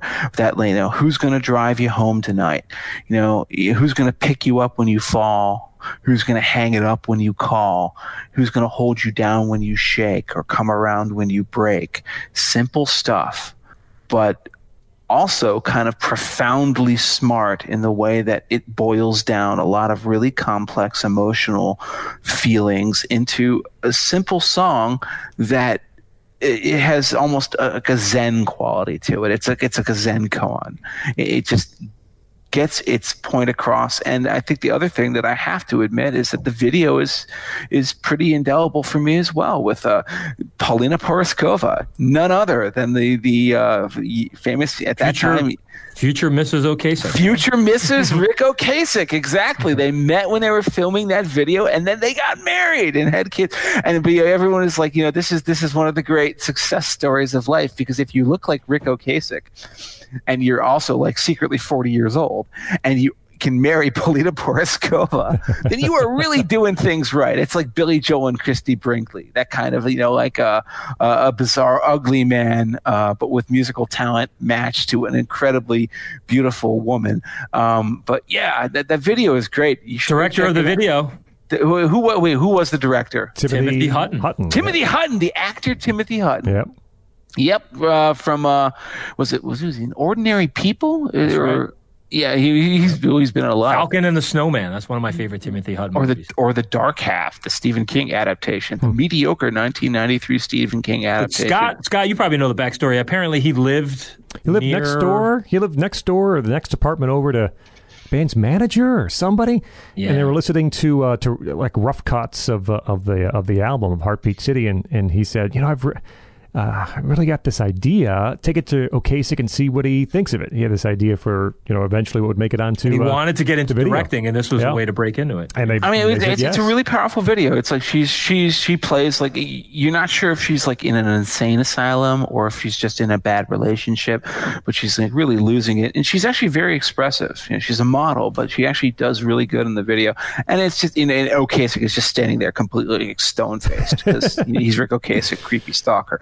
Um, it's, it's a great video and it's a fantastic song. I remember talking about the other day, and and someone came in and said like that was everybody's prom song in 1984, and you know, can you blame them?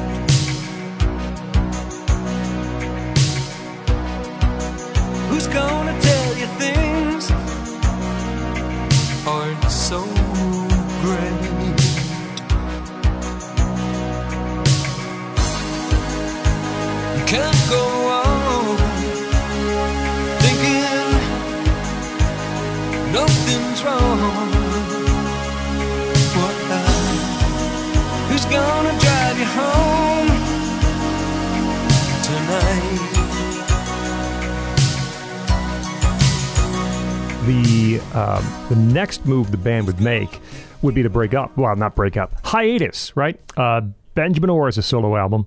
Ric Ocasek makes a solo album. And around this time, a greatest hits album comes out, sells extremely well, uh, including one uh, new song, or one new single at least, Tonight She Comes, which is Which actually. is kind of a disappointment. really? I like it a lot. I like it somewhat. I just, I always feel like it's going for a big hook that it never quite gets to. Uh, Easton's solo is one of his very best, uh, just diving and soaring in all the right places. I like Tonight She Comes, so we disagree again.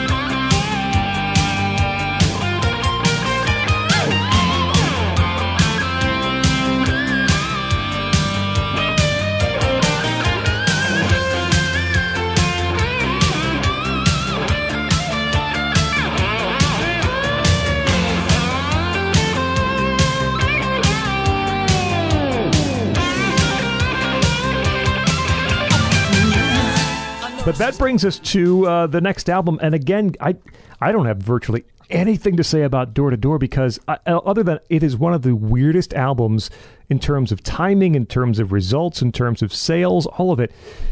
And then, of course, th- then that was it. They, they they broke up after Door to Door in 1987. No big single. They went on this tour, and again, uh, as Kevin said earlier, if you see tour footage from '87, it's just uh, it's I don't want to say it's sad, but uh, it, it's not fun to watch. Uh, It's sad. Is what it is. Yeah, I, I I mean, I'll say this about Door to Door. I'll try to be charitable here. I really like the cover art on the album.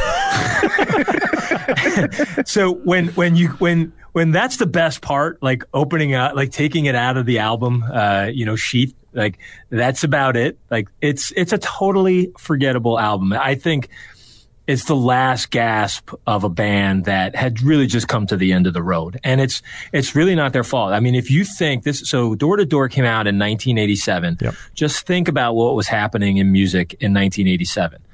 Guns N' Roses is the biggest band in the world. Whitney Houston is climbing the pop charts. I mean, there's like, yeah, Yeah. there's like completely different strands There's going in totally different directions. this total alternative underground right out of LA. Like Jane's Addiction is releasing their debut. REM is what's driving um, uh, college radio right, audiences. The Cult's, She Sells Sanctuary is like the biggest dance record in the country. Um, you know, it was just this was an album that was totally out of step then, and it doesn't even hold up looking back. I mean, Double Double Trouble is probably the perfect example of what's what makes this a, a forgettable album. Is that it sounds like something that was like written for the high school band in an 80s teen movie to sing at the prom scene that is inevitably in every 80s every 80s movie and, and it's just it's a totally forgettable album with just no real redeemable or or or uh, noteworthy songs Yeah, I mean, it's it, I, my only comment is that it's almost inexplicable crap, um, which is that uh, you know, Heartbeat City was so great, even on their down moments. Panorama, not a huge fan of it, but there's real talent there. There's real music there. This one is uh, creative exhaustion. Yeah. it's, it, it's completely understandable. This is why they folded it. happens it happens I, I mean, it's also telling that, like you know, like they actually had to revive songs from their earliest Yes. phase of their career. yeah, at least two of them. yeah, two of them, like Leave or Stay, and then was you know to tell way away. I, they're not good songs. they don't sound good. I mean, I, I've heard the demo versions. The demos are better. The 1977 versions of these songs are better than the 1987 versions of these songs, which is the real damning thing that you can say about Door to Door. After Door to Door clunked in the sales realm, uh, the cars broke up and would stay that way for quite some time. Ric Ocasek would say over and over he was not interested in reforming. He was he had a couple of solo albums, nothing uh, nothing huge. He found a lot of success as a producer. Uh, specifically with Weezer, where he produced the Blue Album and the Green Album, and one other, uh, with Guided by Voices, with No Doubt, uh, part of Rocksteady. Uh, Possum Dixon is a neat band that I, liked. Uh, the album was called New Sheets from like '98 that uh, that Ric Ocasek produced and uh, found a lot of uh, success producing, and also in the record business. He worked for Elektra as an A and R guy for for a while. So around, I'm going to get the year wrong. I don't have it in front of me, but uh, you know the other guys in the band, they didn't write the songs. They weren't making royalties they'd like to play those songs again.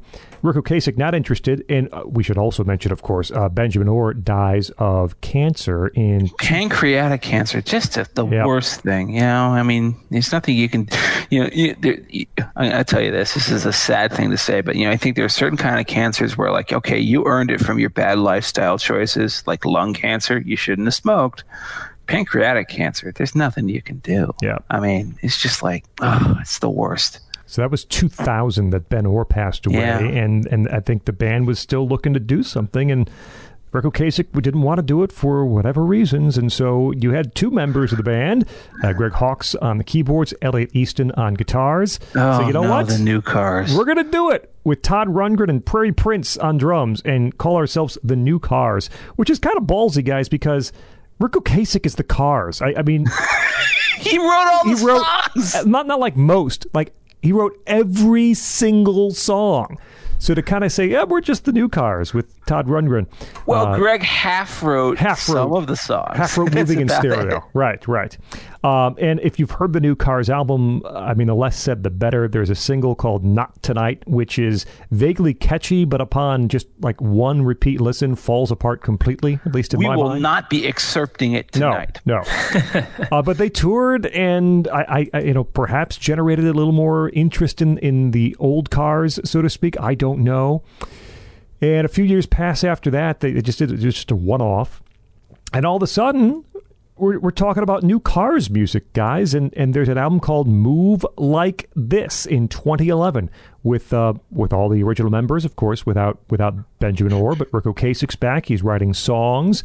Uh, there had kind of been a um, a power pop revival. Stacy's mom had been a hit in the interim as well, and uh, I don't know, guys. Move Like This it's pretty. It's a darn, genuine shocker to me. It's this pretty one's darn actually decent. legitimately good. Uh, Sad song is great. Blue Tip is a really good song.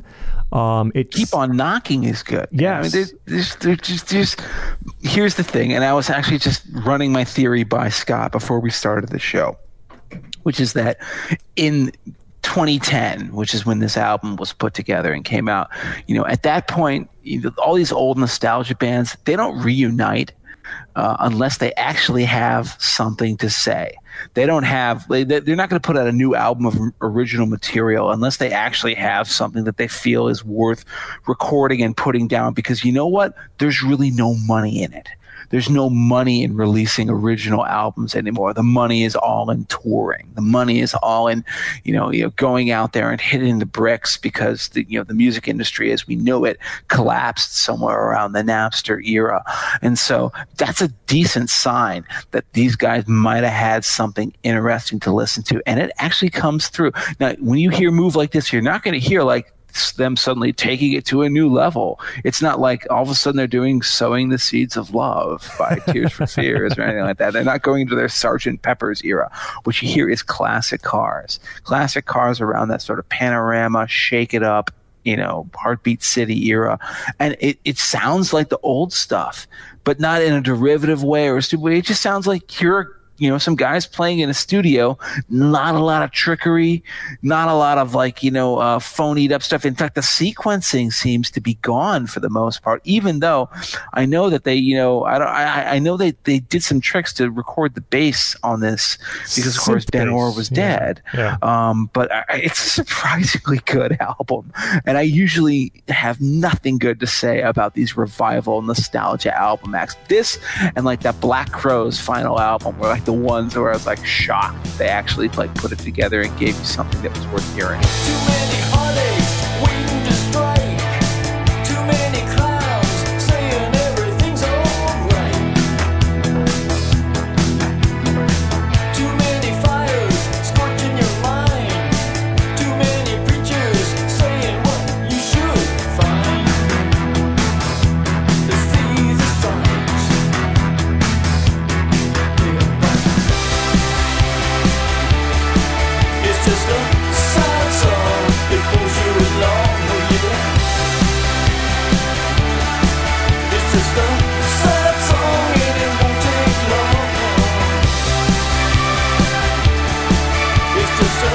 Look, I think it, it misses Orr right. That's a big part of it. Um, I think it's it's I, His I, voice is really missed. his voice, his bass. I mean, that's a that's a sort of partnership that really just did define the Cars sound. So it was really kind of a Cars minus sound.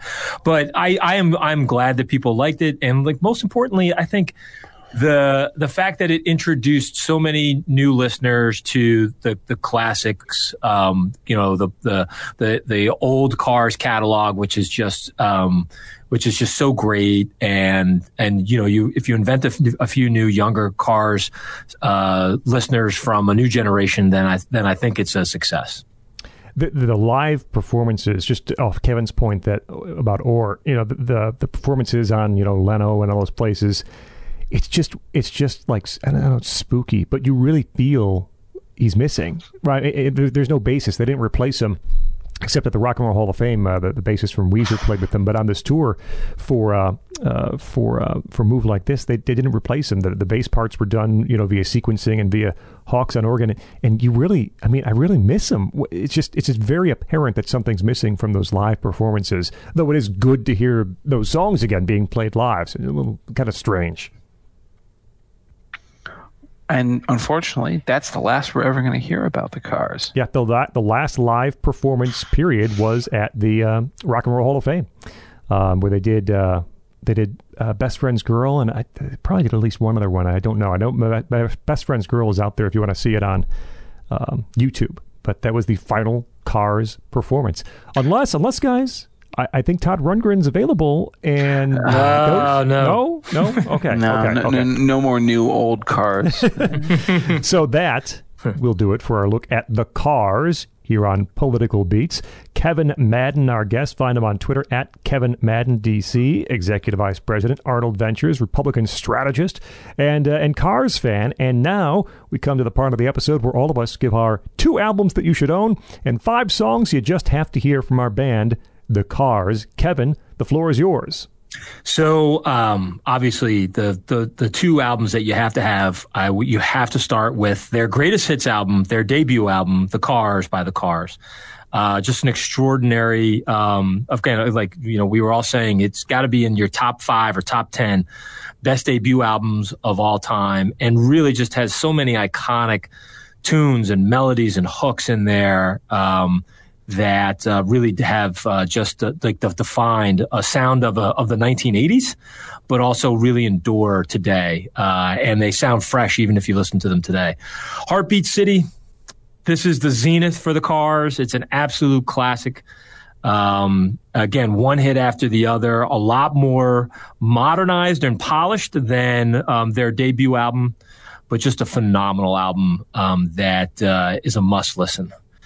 My top five songs, I'm going to go in descending order. Uh, number five, Since You're Gone. Uh, number four, You Might Think. Number three, the Baltimore Orioles theme song, Magic. um, my best friend's girl comes in at number two. Uh, number two, and at number one, the most iconic song, the song that I think defines the car sound, just what I needed. Those are my top five. All right, looking at uh, my albums, uh, certainly the, the the debut, The Cars. It is their best album, and again, one of the best debut albums of all time. There is nothing out of place. There is no, there's no let up. There's nothing you won't want to listen to on the Cars.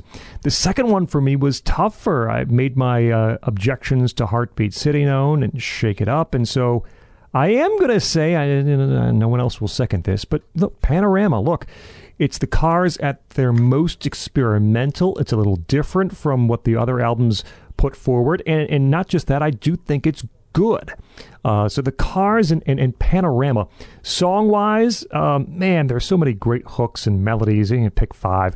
Uh, from the first album, might be, might be my two favorite Cars songs, period. Just What I Needed and Bye Bye Love. I just love Bye Bye Love.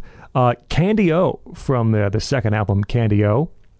And um, um, yes, Since You're Gone from Shake It Up, I think is, again, maybe it's my favorite Ric Ocasek vocal performance since you're gone. And from um, from Heartbeat City, I will put Hello Again on there as well. Uh, the, the album, of course, is uh, I'm not a fan of the production on all of it, but I think that what Mutt Lange did with Hello Again works very well. It's a it's a nice start to Heartbeat City. Those are my five. Over to you, Jeff. Well, I mean, I would be perverse and stupid if I, I pretended that The Cars isn't obviously one of the top two albums. Uh, we all agree on this, and, and, everybody at this point, you know, listening to this show, getting to this point in the show, you, you, if you haven't already gone out and listened to this album, then what the heck is wrong with you?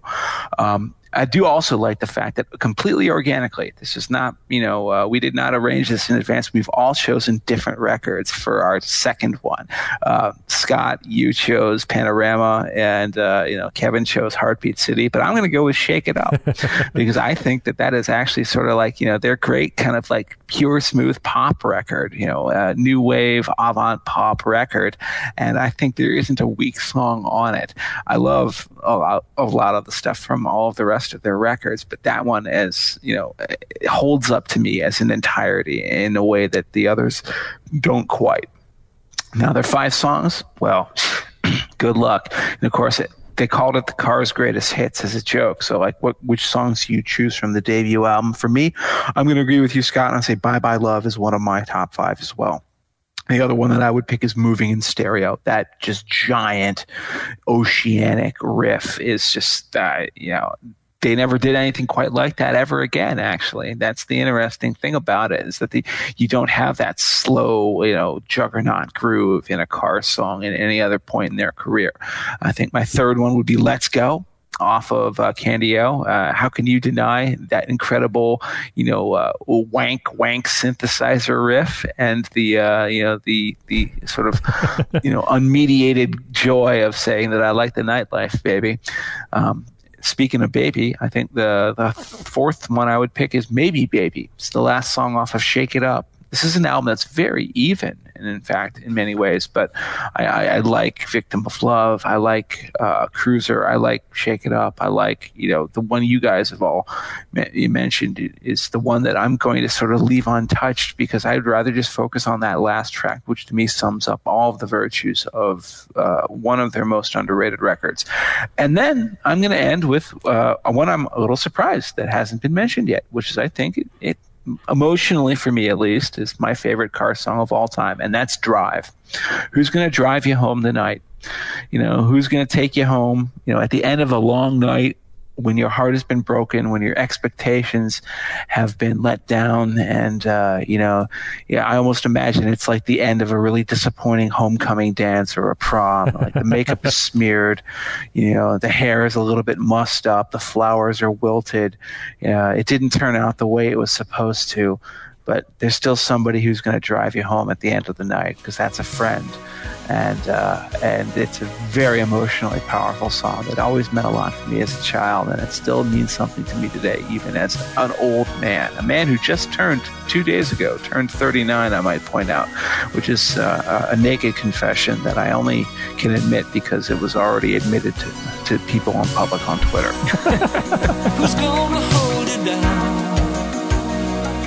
when you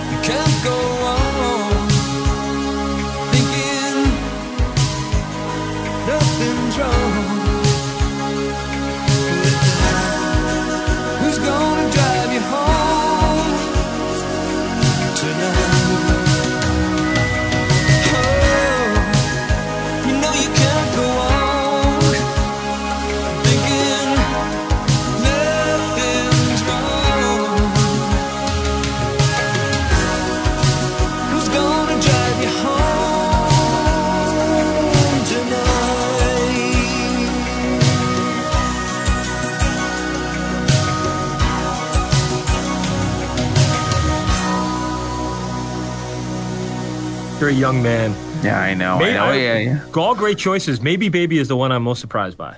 Yeah, well, I mean, I just think that's such an even album, and that's the one that grabbed me when I was going back and listening to it again. There's the Political Beats look at the work of the cars. Our thanks to Kevin Madden. Find him on Twitter at Kevin Madden DC. Uh, Executive Vice President of Arnold Ventures and Republican strategist. Kevin, thank you for your return engagement on Political Beats. Thank you so much for having me, and don't forget those Saturday morning music questions. They're, they're fun. I, that is a great, great way to learn about people's favorite music. I've found so many great tunes by having political beats um, Twitter followers uh, weigh in on those different questions, and I can't thank you guys enough for being here. It's always a pleasure and a lot of fun. Thanks, Kevin. Jeff Blair, find him on Twitter at EsotericCD. Jeff. We will see you again soon. And unfortunately, every day I get older and slower. and uh, my name is Scott Bertram. Find me on Twitter at Scott Bertram. Subscribe to our feed, new episodes, iTunes, Google Play, Stitcher, TuneIn, or nationalreview.com. Listen, enjoy, share, leave reviews, please. Find us on Twitter. We interact there at political underscore beats. This has been a presentation of National Review. This is Political Beats.